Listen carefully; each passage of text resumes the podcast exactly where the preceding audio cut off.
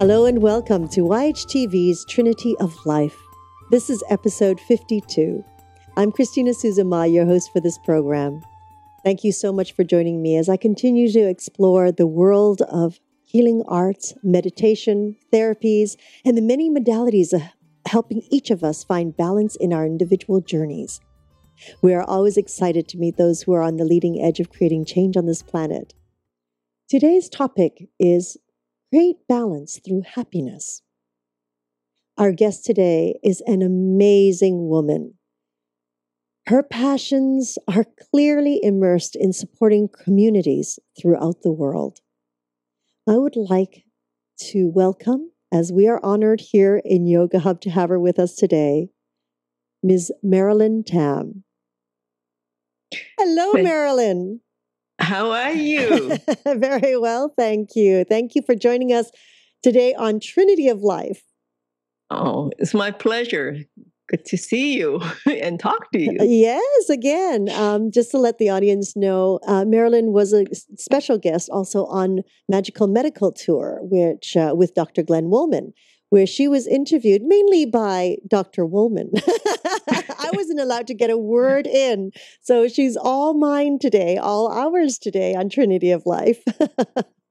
uh, Marilyn, I didn't read your biography to our guests because it's always really nice to hear it from you yourself, uh, because I always find it's much more interesting coming from the source. So, would you share with us a little of your background and your history? That's always a daunting thing to say. well, I know one thing. You? You're from Hong Kong like me. yes, I was born in Hong Kong. And um, it's it's awkward, you know, as we say, we share the connection of being from Hong Kong. Yes. I was born in Hong Kong, it seems like eons ago, and in a very traditional Chinese family.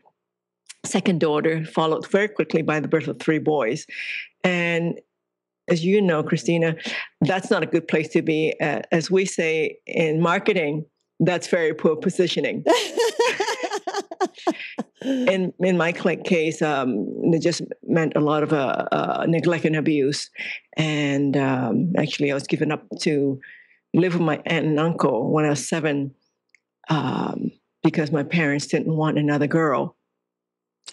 And I was there for four years until my aunt got pregnant, and then they had their own first child of their own birth child, and it was a boy. So what that meant was I was moved back to my birth parents' place because again I was not wanted because I was a girl. So this is not a good recipe for positive self-esteem.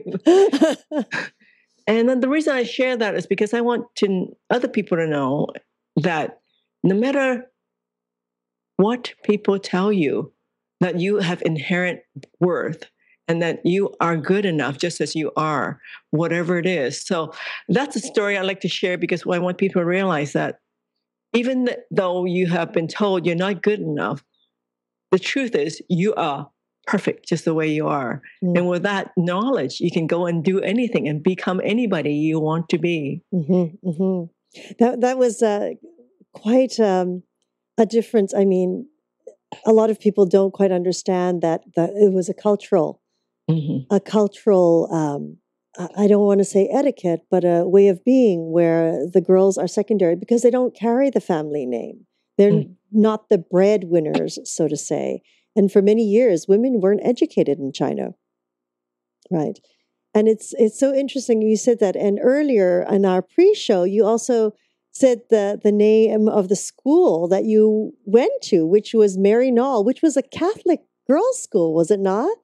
Yes, I went to Maryknoll Convent School. they obviously were convent in there, you know, it was a Catholic school. I went there for years, and then I went to uh, King George V, which is a British Episcopalian you know what we call Episcopalian here, but uh, in Hong Kong it's Anglican, which is the the the British version of Episcopalian school. So yes. kind of confusing as far as the religious background. But what is interesting is is being a Catholic school, and I I empathize because I was also raised in a Catholic school. My sister actually went to Mary Maryknoll as well. Huh. You know, but the the whole um, the way again in that religion is is back to you know our, our self worth is uh, is not really upheld there either. so you got it from both sides, from home and family, and your education. Mm-hmm. It's amazing. And and the, the, reason it's so important for me to emphasize this is that I, I've worked with so many people in in my in my career, uh, which we'll talk to in about a minute where I work with top leaders in corporate life as well as in nonprofit life. And these people who should realize how important and valuable they are in, in, for the for the whole community, not only the companies and organizations, but the com- the whole community. And yet, a lot of them still don't believe that they're good enough. And that's a message that so many of us get or somehow take on that we have to realize we can change that message. It's up mm. to us to say, to lay that down and say, I'm good enough right now. Mm-hmm. It's important. Mm-hmm. Oh, yes. I agree with you there. Mm-hmm. and so from Hong Kong, uh, what uh, brought you over here to the US? Well, um, I thought that my life was pretty miserable being, you know, mentally and physically abused you know, on a regular basis is not a good uh, way to grow up. But then I found somebody else, uh, my classmate in school, Rebecca, whose life was much worse than mine. She and her brother and sister and her parents, all of them lived in a room. And they shared a bathroom and a kitchen with two other families. In fact, they didn't even get enough to eat. By the end, uh, later in the month, there were times when I know that she was just going hungry. And it made me so angry that two working parents could not afford to feed their family. It didn't seem fair, it didn't seem right, it wasn't just. And I made a vow then that I was going to grow up and help other people, people like Rebecca, so that they can have the same privileges, joys, and rights that we have, that we, I, I think that everybody should be entitled to have the basics of life. That should be just be a given. So I didn't finish high school, came to America by myself, halfway through high school, went to college, got early acceptance because I was determined that I was going to grow up and help other people like Rebecca be able to achieve at least the basics of life, which I feel everybody should be entitled to. So that's how I got into this country and and developed my career, which turned out to be in um, the corporate world, along with the humanitarian world, which I always kept in my heart and in my consciousness. So I became vice president of Nike, president of Reebok Apparel Products and Retail Group, CEO of Aveda, and then started my own foundation and have started four more companies since, but always in conjunction with doing my humanitarian work. And I started my foundation in 1996, US Foundation, because there's no them. So my whole world has been shaped when I was quite young by what I could see that I can I have the potential and ability to do to change. And and I think that's what I want to encourage everybody to do. That's follow your dream, no matter how grandiose or how impossible it seems it's possible for you to make an impact in the world. That's beautiful. I mean, what a career in such a short time. I mean, look at you. That's uh, fantastic. I mean, to be the president or vice president of these major, major corporations. Mm. And that's that's amazing because also when you when you say I, I remember in our conver- uh, conversation with Dr. Woolman, you also shared with us that while you were in these corporations such as Reebok and Nike, you also um, you also headed their humanitarian projects. Isn't that right? Yes, because as I said earlier, we it's not either or. Mm-hmm. From very young, I realized that at first I thought used to think once I do this, then I'll do this other thing, and then I realized I have to start now wherever I am doing everything I really care about. So I use my positions in these corporate environments to leverage what is most important to me, which is to make a positive difference in the world. So, heading, as you say, the humanitarian areas, being on the board of uh, Reebok Human Rights, um, working with Aveda in developing um, product, uh, plants and indigenous products so that people in the nations that we work with in amazon for example where they we had them learn and grow back their own indigenous plants instead of rubber trees or being clear cut for growing a cattle mm. to the point so that they can have a sustainable revenue because we grew um, the indigenous plants that supplied the dyes mm. for you know what they used to use for what we call war paint, but it's really just their way of expressing who they are, their identity. And we bought those dyes for innovative for the hair care and, and what we call color cosmetics, you know, lipstick, rouge, eyeliner, shadow. Wow. So it was a way of using my position in a corporate world in a way that really gave back. Mm-hmm. So it's not either or, it's both. And we had to do them together. Mm-hmm. My goodness, that's that's very exciting work. Very, very exciting work. And um, do you miss it? I've been asked this a lot of times like, do you miss, or what's your most, uh, what did you enjoy most? And I would say, what I'm doing now. Because if I'm not enjoying that most, I would be doing something else. Mm-hmm. So now I'm, I write. As you know, I have my new book out, The Happiness Choice. Um, and in my book, I share all the experiences I've had in my life and also share from all the experts that I've been blessed to get to know their insights of what what choices we make to create a life of happiness. And a life of happiness comes first from following your life purpose. And so when we understand and know who we are and why we're here on the planet, everything else happens. So your life purpose doesn't change, but what you do, like in my life, I've changed so many different careers. As long as we know why we're doing what we're doing, then everything works. You know, it, it's it's so amazing because here you came alone to this country and you made everything flow and you put all the pieces together and all the pieces of the puzzle came together for you.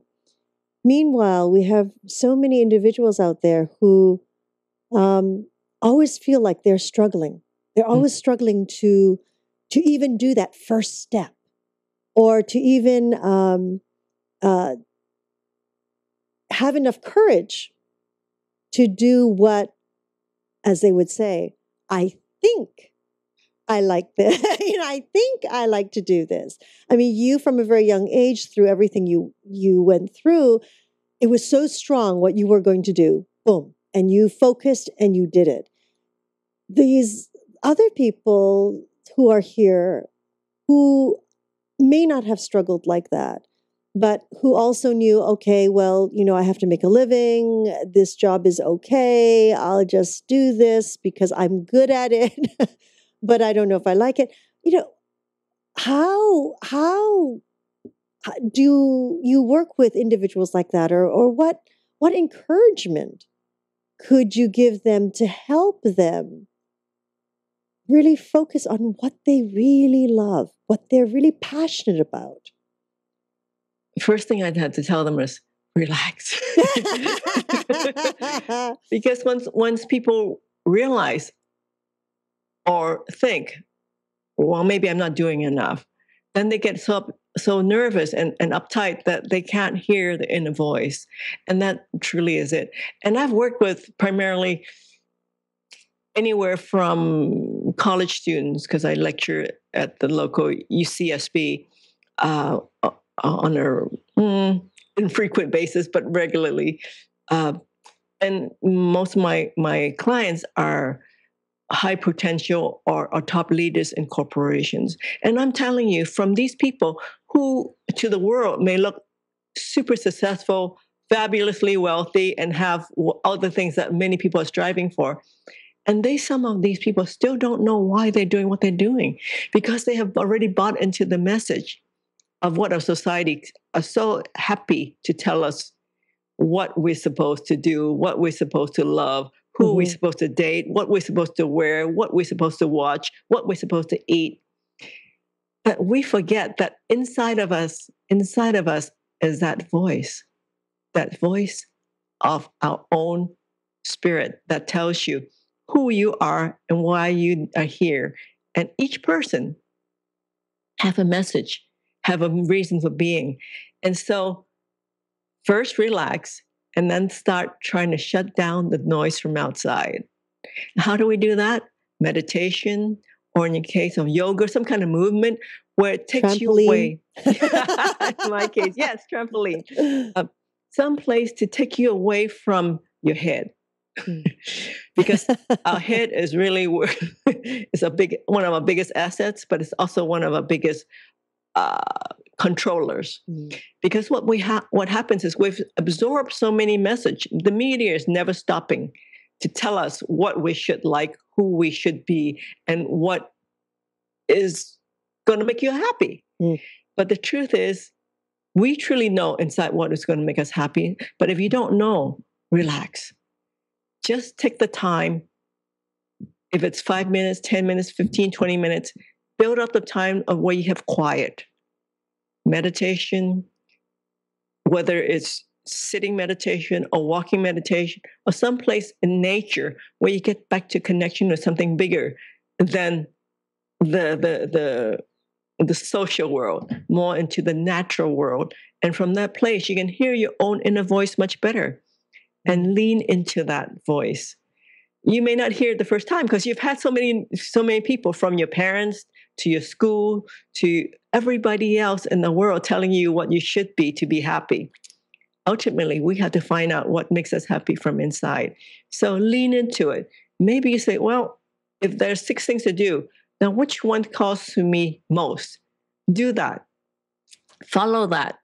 And then from there, the next step will open. It's almost like the more you lean into it, the more you can see a way you're going to go. And there you can get there. And don't worry, there's no right or wrong. It's just each day you learn more. Hmm. Hmm. That's wonderful. Um, now, you wrote this book, The Happiness Choice. What truly compelled you to write this? It's sort of a funny story because I didn't want to write the book. You didn't want to write it? that's a, that's already funny. I wrote um, my first book in 2003 it's called How to Use What You've Got to Get What You Want. Mm. And that book came about because because of my background mm, coming from another country to America, not not having the the correct background as they call it, you know, meaning a tall white male from, uh, from I know that one well. from from some major name school, you know, like an Ivy League school with a very high financial network family. How can you, without the normal qualifications of what we commonly expect of a CEO, uh, how did you get there? And I realized that here's my chance to give back to the world by mm. telling everybody that you can use what you've got to get what you want. So the name of my first book was appropriately How to Use What You've Got to Get What You Want. I better read that book. and because of that book, it really helped to shift some of the questions that I was getting because at least it helped me because if people would ask me that question, I said, here, read this book. And I didn't explain it anymore. because the truth is, is that using what you've got, you can achieve your dreams. And your dreams may be different from mine, but you can achieve them. It mm. doesn't matter what people have told you before, you can achieve your dreams. But I had some problems with my publisher who turned out to be not the person or the group that I thought they sh- were. And it just kind of soured me to the whole publishing industry. And I just said, okay, I'm done. I don't need to write another book. I've already shared what what I need to say. And then that was 2003. Right. That's 10 well, years ago. Right. Well, you know, the old saying, when you make plans, that's when God laughs And in my case, I thought, okay, I'm done. And and my agent, who really believed in me, said, you know, you got to write another book. And I said, I really don't think I need to. And so he came about on another tack. He said, ebooks are really big now. And this is about three years, uh, three years or so ago. Ebooks are really big now. Why don't you write a small ebook? And that'll be really simple. It'll be a new way to, to share your wisdom with, the, with people who may not read a hardback anymore. So I wrote a short little book uh, called Living the Life of Your Dreams, which takes it from where how to use way, what you've got to get what you want. And, and, and it becomes a little handbook to help people on their way. So that was pretty good. But my, my good friend Joan Borysenko sent me her new book at this time, and her book was called Fried um, Why You Burn Out and How to Revive. And I could see where her book and my book converge into one point. And I was so excited. I sent her my book, and I, in this enthusiasm, I said to her, Joan, we have to write a book together to share all the things that we both believe in from her perspective, uh, which is from the neuro psychoneuroimmunologist, which is a big word, um, from the mind, body, spirit science mm. and the spiritual world, from and my world from the from the the business world and also from the healing world as I know it, as uh, well as from the humanitarian world, as well as my own spiritual beliefs. The two converge together very well. And also from my health uh, work, because I had a health clinic for four years. So I could see where the combination would be really beautiful. So Joan and I said, we'll write this book together as fate has has it that she had another contract already for a book coming out next year. And so she said i can't really write the book with you but i love what you're talking about and and your your system and your ideas so much. Let me write the foreword to your book and i will help you as much as i can. So this book came out because it came out from something internal. As we said earlier when we listen to our inner voice whatever our head tells us may not be as, as powerful anymore. My head was saying, I don't need to write another book, but my heart says, there's something else to say. And that's mm. where the happiness choice came from. The mm. five mm. decisions that can take you from where you are to where you want to be. So in the book, we talk about your body, choices you make with your body, choices you make with your money, how you earn it, how you spend it, how you share it, and uh, with your relationships, who who are your relations? What you what you do with them how you share with them and how you not share with them. Um, your spirit what is your spiritual belief how that sustains you or not and what you do with that. And your community how do you impact the bigger world and if you do and what do you do with that?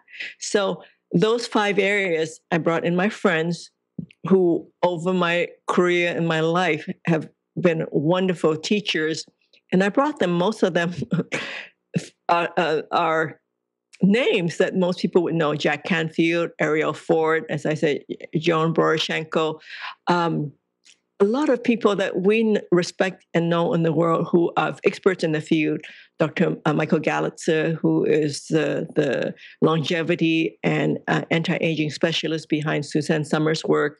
So I had a lot of wonderful teachers and experts who are friends also who added their wisdom to the book in each particular aspect that they are the most um, known and respected for. So the book mm. came out because it, it was supposed to be. Well, it was a choice. You followed your heart, happiness mm-hmm. choice, right? Absolutely, the happiness choice. So, um, how how does happiness or, or lack of affect individuals? this is a topic that's becoming more and more in the forefront, not only mm-hmm. in personal relationships and, and, and what we call the self improvement area, but in business. Mm-hmm. Because we found out, and there's a lot of dedicated research, both in, in America and in the world now, that shows how productivity and happiness are completely intertwined.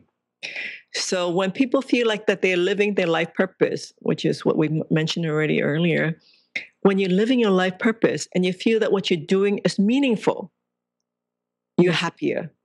So when we are living our life purpose, we're happier and you're more productive, which means that you can generate a lot of the things that bring you even more happiness. So it's an upward spiral of good. Mm-hmm, mm-hmm. When you're following your life purpose, you're happy. When you're happier, you're more productive. When you're more productive, you bring in more revenue. You, your, your relationships are happier with you because you're happier with them and you're giving back more. You're more connected to your spiritual beliefs. You're giving more to your community. You're working more on your body's well being. All these things add to your happiness. So being happy is an upward spiral. We can all go there and choose to be there. And that's really what I talk about in my book. Happiness is a choice. We can choose that. Mm. Uh, now, now I'm going to bring us back to what you had shared with us earlier about mm. these individuals who are like CEOs and presidents of these major corporations and and how they're just doing. They don't they don't feel that self-worth. They they they keep doing and they and they've um, achieved so much from you know from the wealth to the uh, place in life in their company and yet are they happy and sadly it's sad to say a large number of them are not happy mm-hmm. because they are not living their happiness choice yet they've They're, achieved so much because that's what they were told that would make them happy but yet maybe that's not their true choice.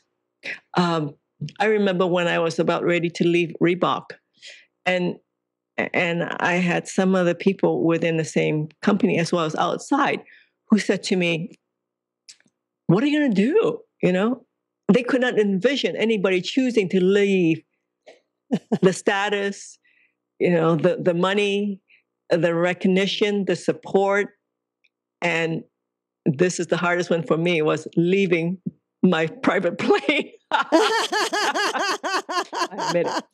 It was all great perks. But was that making me happy?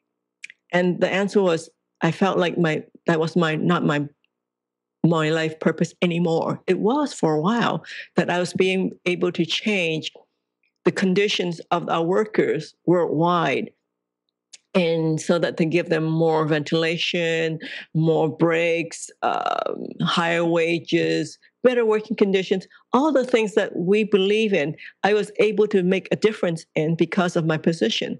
I had already done what I feel like I can do in that area. And so the position didn't give me as much joy anymore. Mm. And so I bring that back to people because a lot of people keep doing what they're doing because they don't know what else to do because they're identity is so tied up with their position. You are fill in the blank.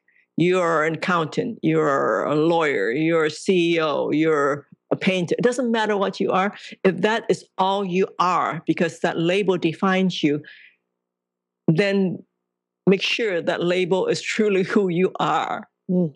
Because there is a distinction between what you do and who you are. And a lot of times we forget that. And in the cases you mentioned of some people who have all the status and power and recognition that we think of as what would bring happiness, if there's something hollow inside, if they don't feel that fulfillment inside, because if they don't feel like the job is truly meaningful to them, then they're not going to be that happy. They can buy all the accoutrements to make them think that they're happy, they can buy another new car, another new house, another plane, whatever else, even another partner. but is that going to make them happy if truly inside there's something that's calling to them that they haven't fulfilled? Mm. Mm. Uh, not not easy decisions mm. when you get established into a certain way of life and and uh, did you not feel like working with Reebok that you could have expanded those areas of working with community, um, expanded those areas of you know contribution, etc. Life is a dynamic balance, which is what I talk about too in the happiness choice. We have several areas. You know, I mentioned the five. You know, mm-hmm. our body, our money, our relationships, our spirit, and our community. And those at different times in our lives take different uh, percentage of our energies and our resources. And at that point in my life, I realized I was giving so much of my total amount of energy, attention, every aspect of my life to work that I was completely out of balance. Mm. And all of us choose to do that sometime. It can be maybe a week, even a month, but when it goes into years, mm. yes, we have to say stop.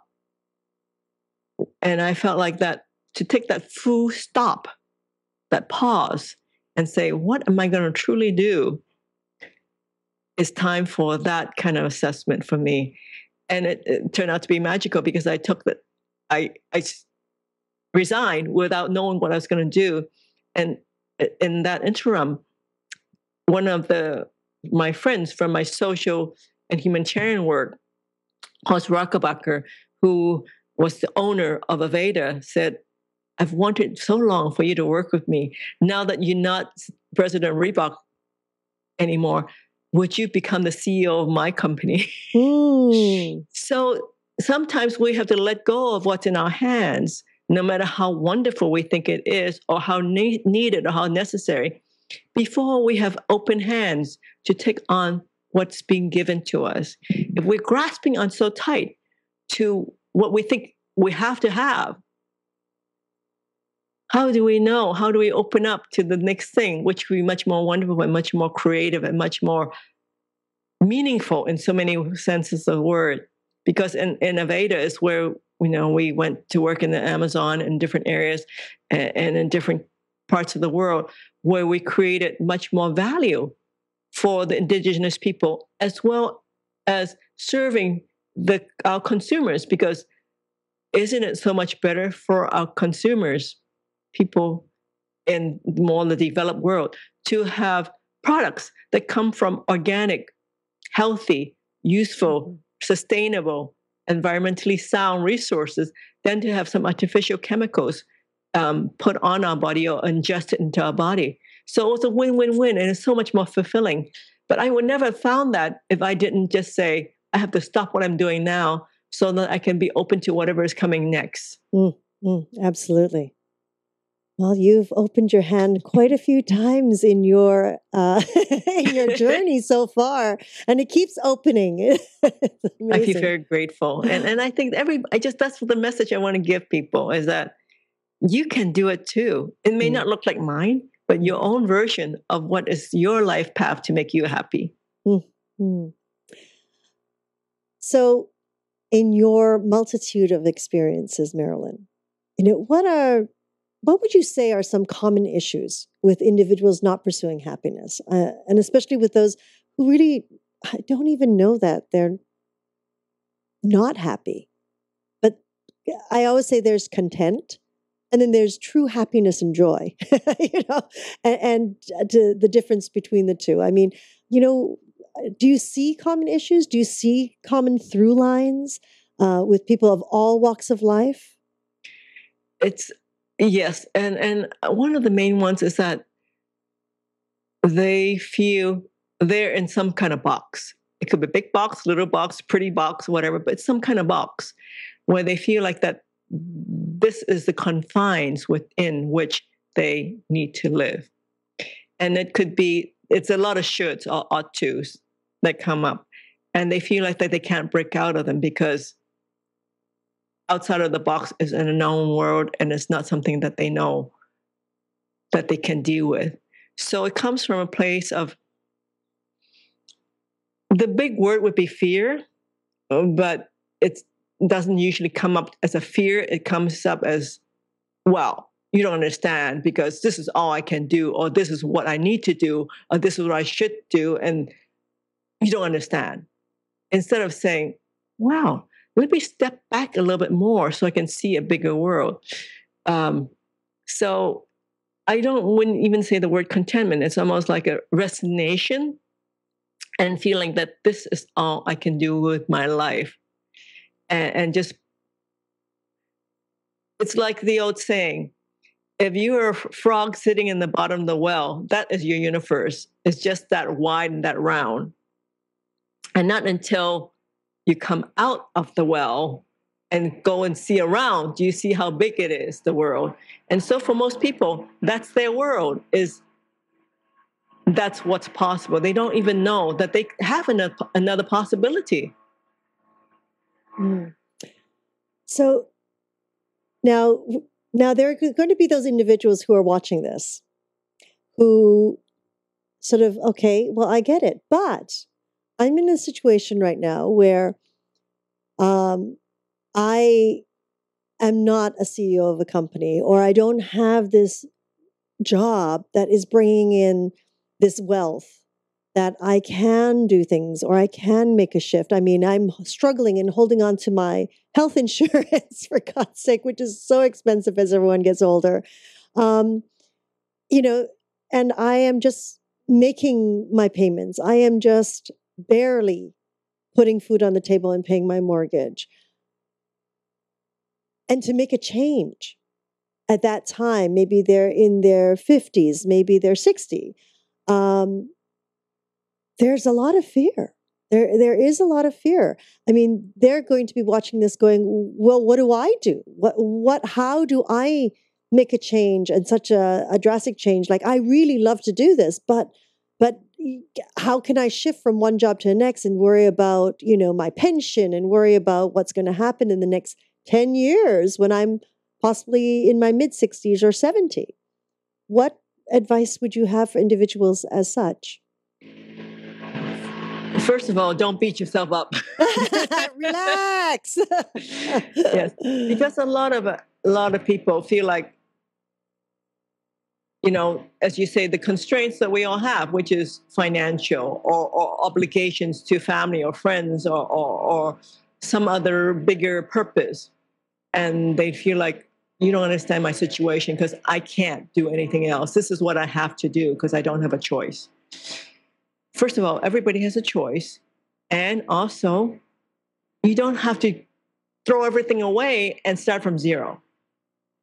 Take 5% of your time, 10% of your time, whatever it is, and lean into something that gives you joy. And say, how can I incorporate something that really gives me joy into my life as it is without making a drastic shift right away? And in that way of exploring, things open up. Because, uh, give my personal example, when I left Reebok, I didn't know what I was going to do next. And something that I've been doing for years, basically for free, which is helping and, and working with people on humanitarian issues, that opened up into a different career that I had never envisioned. So when you're pursuing something that gives you passion and joy, other things are going to unfold that's going to give you even more joy. So don't feel like that you have to throw everything up and okay, I'm going to start again from zero. That that's not what I'm saying. I'm just saying lean into what gives you joy. Um, as I say to executives that I coach, I said, you've climbed the ladder of success. You've gotten to the top of the ladder or at least very high up in the ladder, and you look around, you realize that you have propped your ladder against the wrong wall. Oops. so, what do you do then? You know, everybody thinks that, well, I have to get back down to the ground and start all over again. And I'm already 50 years old or 60 years old, whatever it is. And I can't do that. I said, mm. let's look at it differently. Is there a way for you to build a bridge from the wall you're on to another wall where you want to be at the same level or higher? Or can you redecorate your wall so that becomes or modify it or or or do something else to the wall that you're leaning against that will make it more in line with what you believe in and what makes you makes you happy.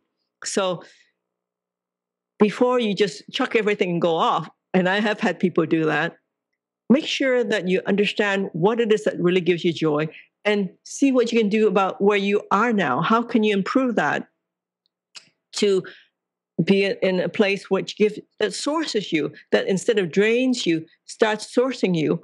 And if that doesn't do it so much, what else can you do within the context of your life to start expanding you into areas that gives you more joy? Mm, that's that's lovely. I mean, I I get it. I get it. I I get it, and I'm absorbing everything you're saying, and and but I've always been one of those where it's like, well, this is not right now, so let's move on. you know, it's like you know, like like sweeping, you know, like cleaning house cleaning, basically. Mhm. You know, I love house cleaning. Literally, I love it. So Oh, So come one of over, come over Yeah. anytime. I know it's like my mother always looks at me and goes, "What happened to you? That's not me at all." you know. um, but you know, it it it really is. Uh, I hear it about the simple steps, and mm-hmm. and and I understand with so many people, it is difficult to make those simple steps. I mean, I work with people, I work with clients, and I do body work, and you know, body work of connecting, you know, body, mind, spirit, mm-hmm. and and helping to find that balance, which is sometimes very, you know, it, it's it's just that little shift that will make the difference, or those first shifts, those first steps. If Mhm. if a person is truly stuck, Marilyn, truly, truly stuck, or in your experience, uh, speaking to others, um, what what is the one one piece that you would share with them that that might really I don't want to say hit them or kick them. That's a little violent, but give them that motivation to actually go, like push for Mhm. that one minute shift. Well, first of all, if they realize they're stuck, they're not stuck anymore. That's a great point. because the people who are truly stuck, they don't even know they're stuck.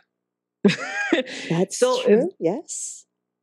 as soon as they realize that there there is a, a need or urge or interest in shifting, they're already away from being stuck. So first congratulate themselves on being aware enough that they are aware that something is going on that is not fulfilling them. So from that place, reward themselves for each small little thing they do they said, hmm, I really don't like whatever it is that they don't like about their lives. Why do I feel stuck? And then said, now what would it look like if I wasn't stuck? What would my world look like? So go from that place and envision something that's going to give them more joy than what they are experiencing now. Start from wherever they are. Let's just say it's their job, because a lot of times is what people feel very frustrated about is their job. Mhm. So they say, okay, what would this job look like if you didn't feel as frustrated? Usually it's something about not getting meaning from the job. So, like, if they're a salt, if they're salter for crackers, just if all day they were just sprinkling salt on crackers, you know, that could be very boring, mind numbing, all kinds of horrible things. Let's just say, I'm just using such a horrible example because I don't think anybody salt crackers anymore. It's some kind of machine that does it. But let's just say, let's just say they do this. I mean, I can't think of something more boring. But if that was that, you, they say, now what would give my, my job more meaning? Is maybe if they can envision people eating a cracker that they salted they would have a much better sensation than a cracker with no salt. Now, maybe from there they can find out or, or get in connected with people who do eat crackers Mm. and and then get the feeling of reward. So it connects whatever they're doing to the end result. Am I Mm. making sense there? Mhm. Absolutely. So then they can realize that there is that they are part of a chain that is bringing meaning. And so if that's the case, maybe there's something in their job that they can get more input to so that they feel like they, they are making a difference because ultimately that's really what everybody wants is that they feel like that they didn't live this life in vain. They didn't come here live so many years and die and nobody ever recognized that they came and gone. Mhm. so in this case i would say how would you envision your work being more meaningful? In this case of this cracker salter they can say, well, maybe I can find out from the company or from the people or work with the consumers or uh, volunteer to get on our customer service line or something to see what makes people complain about our crackers and what makes them call and say thank you for our crackers and then that can improve whether they should put more salt less salt you know mm. salt every other cracker whatever it is um, or make it a whole wheat whatever it is that they need to do so that they feel more involved, that they're making a difference. So, and maybe from all this, they get recognized by the company as somebody who has more initiative, wisdom, management, planning, strategy, whatever it is, so that they can get a job that has more meaning than just maybe salting crackers. Maybe they become the the the uh, customer service uh, liaison or they become a marketing person or they become a salesperson, whatever it is that they choose that brings them more joy. So it's like envisioning first where you are, whatever you're doing, and say, how can I make this more meaningful for me? And when it, when it's more meaningful for the person, it usually becomes more meaningful for others too. So it's always a, a win win when we come from that place of saying, This is where I am, this is where I feel stuck how can I envision a change so that it'll make me happy and then make a difference? Mm-hmm. Lovely. Now, devil's advocate here. now, but that's not if the individual is saying, but okay, but that okay, that's the small shift in realization and, and creating that awareness. Okay, all right, I can that that individual goes, yes, I can do that. But I I truly want to see the world. I truly want to travel, and how I, that that would I have so much passion to that. How would I even achieve that? How would I do? Do you know? Do you know what I'm saying? Is like the goals is eh, of that someone has. Here is the the structure of life. I mean, we we definitely have to. Mm. Uh, we have to work. We have to make that monetary income to be able to either pay for rent and food on the table. That's definite. That's in in our society.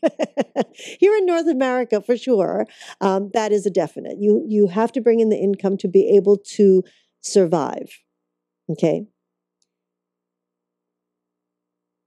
After that, and okay, well, I can contend with this. I can deal with this, but how do I make it to what that next level?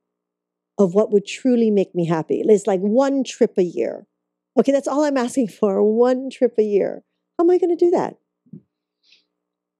That comes back to exactly it is. You talk about your priorities, you know, the five aspects of life. And in that, you say, okay, what's my priority? My priority in your what you, in your example you just gave me is I want to go on one trip a year someplace. So I have to pay rent, I have to eat, all the things that you have, and you just make a budget and say, what is it? What is it that is most important to me, and how do I change some of the other aspects of my life so that I do have the resources to make it happen? I have a friend who is a fanatic um, kiteboarder. Kiteboarding, kite as you know. Oh, that's isn't that that new Correct. Uh, new you, sport. you you have this giant kite and they're hanging onto it and they're standing on a surfboard and they're going a jillion it, miles an hour. Uh, it's amazing. Those kites are amazing. It's an expensive hobby. Yes. And it takes time to learn. Now he is a psychiatric nurse in a um, in a hospital and I'm not making he this really up. This needs to go out there and story. feel free. he wants to feel free. So he doesn't make that much money because he also has a daughter that he support, and he's a single father. Mm. And so, but he really wants to learn this sport. So he said, "Okay, I can't. I cannot skimp on rent because I have to not only pay for myself but also my daughter, and I have to, you know, drive. I have to have a car, health insurance, all the things you know, and we mm-hmm. all know. He said, "Now, where can I save so that I can afford to buy these kites and boards and find the time because all this is expensive. both time and, and money wise that I don't have that much of because I have to take my daughter to school, I have to work, I have to, you know, all this. So he did the same thing when he said, This is important to me. So he decided, you know what? Let me explore eating a different diet. I need to be healthy, not only for work, but because the sport is very demanding. So he explored a different diet and he became a vegetarian. And he said, you know, I'd rather eat lentils four times a week than, and, and then have the money left over so that I can save for another kite. Good for him. and he actually is really good now. And this, and so it depends. We make choices. And that's why I said the happiness choice, because we make choices on everything. He knew what he wasn't going to, you know, skimp on. He mm-hmm. needed to have drive to work. He drives an old car. He said, you know, I don't care what the car looks like. It gets me there. Mm-hmm. Um, my daughter needs to go to school going to pay for all the things that go with that. Um, but the one area I can change is what I eat.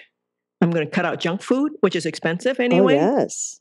You know, chips and all those things are very expensive for for how much value you, you get out of them. Um, junk food, you know, sodas, all those things. I'm cutting all that out.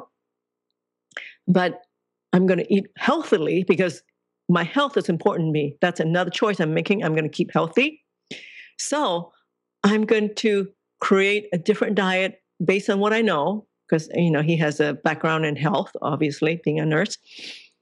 I'm going to work out a diet based primarily around a vegetarian diet so that I can be healthy and not spend the huge amounts of money in junk food and in some of the uh, more expensive things like meat.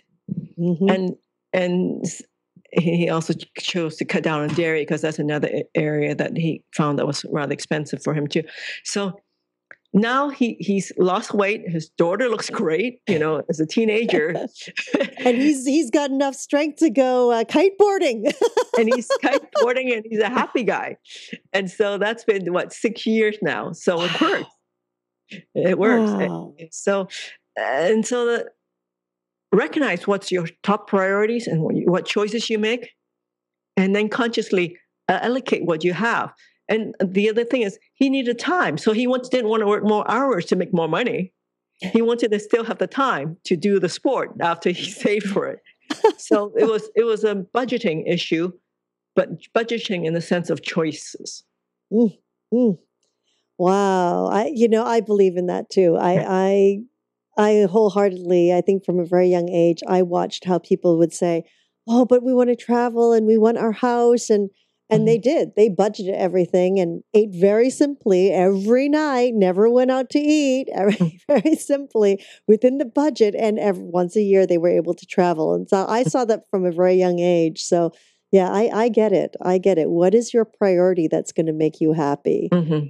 You know, that's fantastic. What a great story. Thank you. Now you have to tell him to watch this show because I'll tell him that I yes, he's mentioned in the show. Yes. I mean, he is the capper to this whole to the whole hour. That's wonderful. so mm. Marilyn, I mean, clearly, um, at this time, you have really shared with us uh, uh, the ways that people can create their happiness and also the awarenesses to bring into their lives and and um, and as you say that that first acknowledgement is so powerful. Thank you. Thank you for for um, sharing that with us you know to know that i'm not happy that's a big step already and so congratulate yourself instead of beating yourself up saying hey mm-hmm. i recognize this what can i do about it now mm-hmm. Mm-hmm, mm-hmm.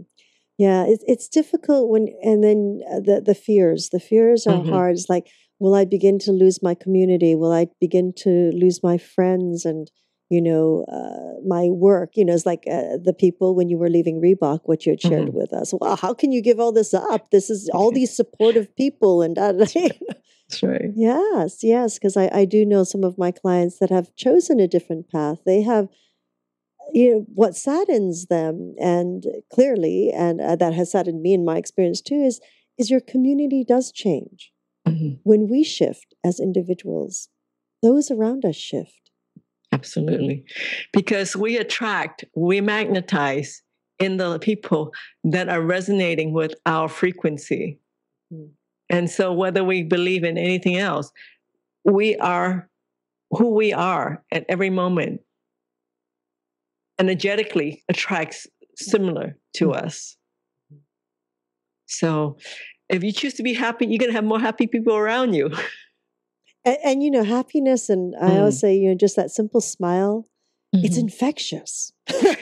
and you know what? Even, and this is in my book too, even if you don't feel happy about something, mm-hmm. even if you just put in a fake smile, your body's chemicals, the hormones in your body start shifting. So if you just smile because you feel like you want to shift your energy, even if you don't feel like smiling, begins to shift your inner landscape. Mm. So start by even forcing yourself to smile when you don't feel like it and it starts shifting your energy. It's amazing. It's good statistics and, and research backing this up. And as I mentioned, it, it, this is in my book too. Yes, yes, and and here we've uh, we've had uh, individuals that have come and taught laughter yoga, Mm-hmm. Which basically is just laughing and it feels so awkward to begin with. And the next thing you know, it's infectious and you're like going, This is hilarious. What I'm doing is hilarious right now. so you start laughing because you can't believe that you're doing these ha ha ho ho's. You know? it makes sense. It makes sense. I mean, I'm sure you experienced this where somebody calls you up and before they've said, you know, two or three sentences, you understand who and what they are feeling because it goes right through the phone lines. It does.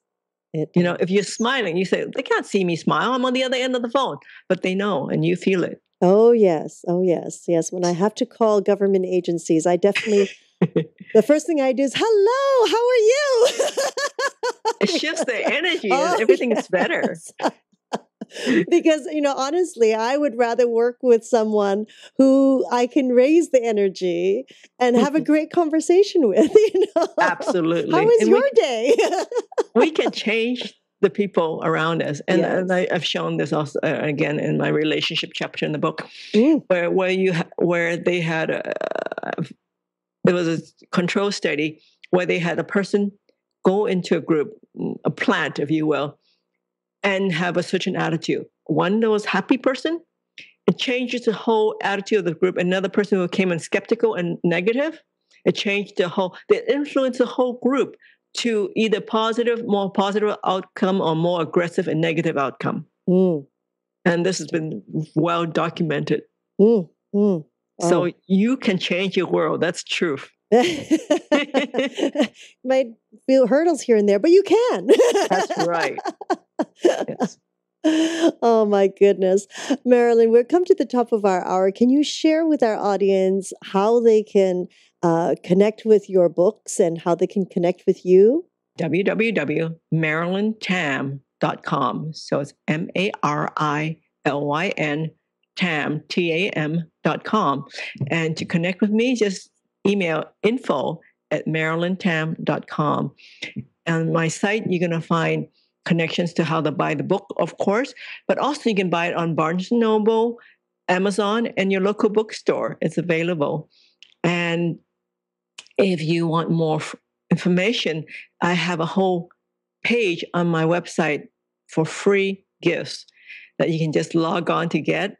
And again, it's under marilyntam.com, and there's a, a, tab that says free gifts, and there uh, information from the different experts in my books, as well as other um, wise people who will share with you um, ways for you to choose to make your life happier. So, thank you so much. It's been a pleasure working with you today, um, Christina.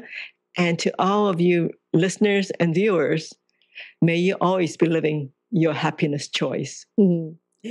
Thank you so much, Marilyn. It's truly been an honor and, and to have you with us and donating and dedicating your time like you do. And hopefully, we will have you back on again soon. I look I forward to it. You have such wonderful stories, and uh, I'm looking forward to your fourth book.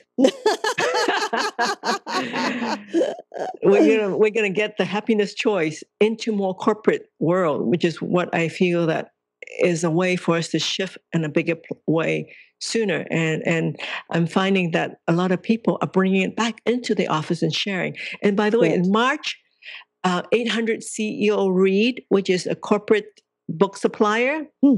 ranked The Happiness Choice as the third most read book by companies, by corporate. Great. So I was very thrilled. The book came out in February. And in March we had this uh, acknowledgement. So I'm I'm I'm praying that April and on forward we have even more people and companies and organizations buy the book and read it because this mm. is the way we're going to choose to make everybody and companies happier and more productive. Mm, mm, fantastic. Well, thank you, thank you. That's that's very exciting news. I, I, feel very grateful for that. Oh yes, that's that's very exciting. Well, we look forward. I feel look forward to reading it, but I need to read all three of them now. thank you so much, Marilyn. My pleasure. And thank you, of course, to our Yoga Hub team for making all this possible. We'd like to thank each and every one of you for joining us on this new platform of education and information. We're grateful for your continuous support and look forward to hearing your feedback on how we can serve you better. We invite you to join us live on Tuesdays for Magical Medical Tour at 10:30 a.m. Pacific Time, 1:30 Eastern Time. Wednesdays for Trinity of Life at 11 a.m. Pacific Time, 2 p.m. Eastern Time, followed every other week with Flowing into Awareness with Anatara. Until next time, namaste.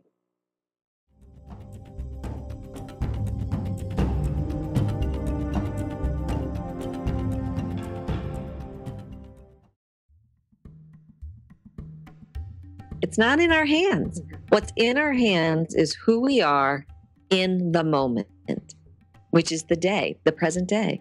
And those of us who shape those moments toward deeper truth about what nourishes us have the best chance of living, however long we're going to live, a much healthier and happier life.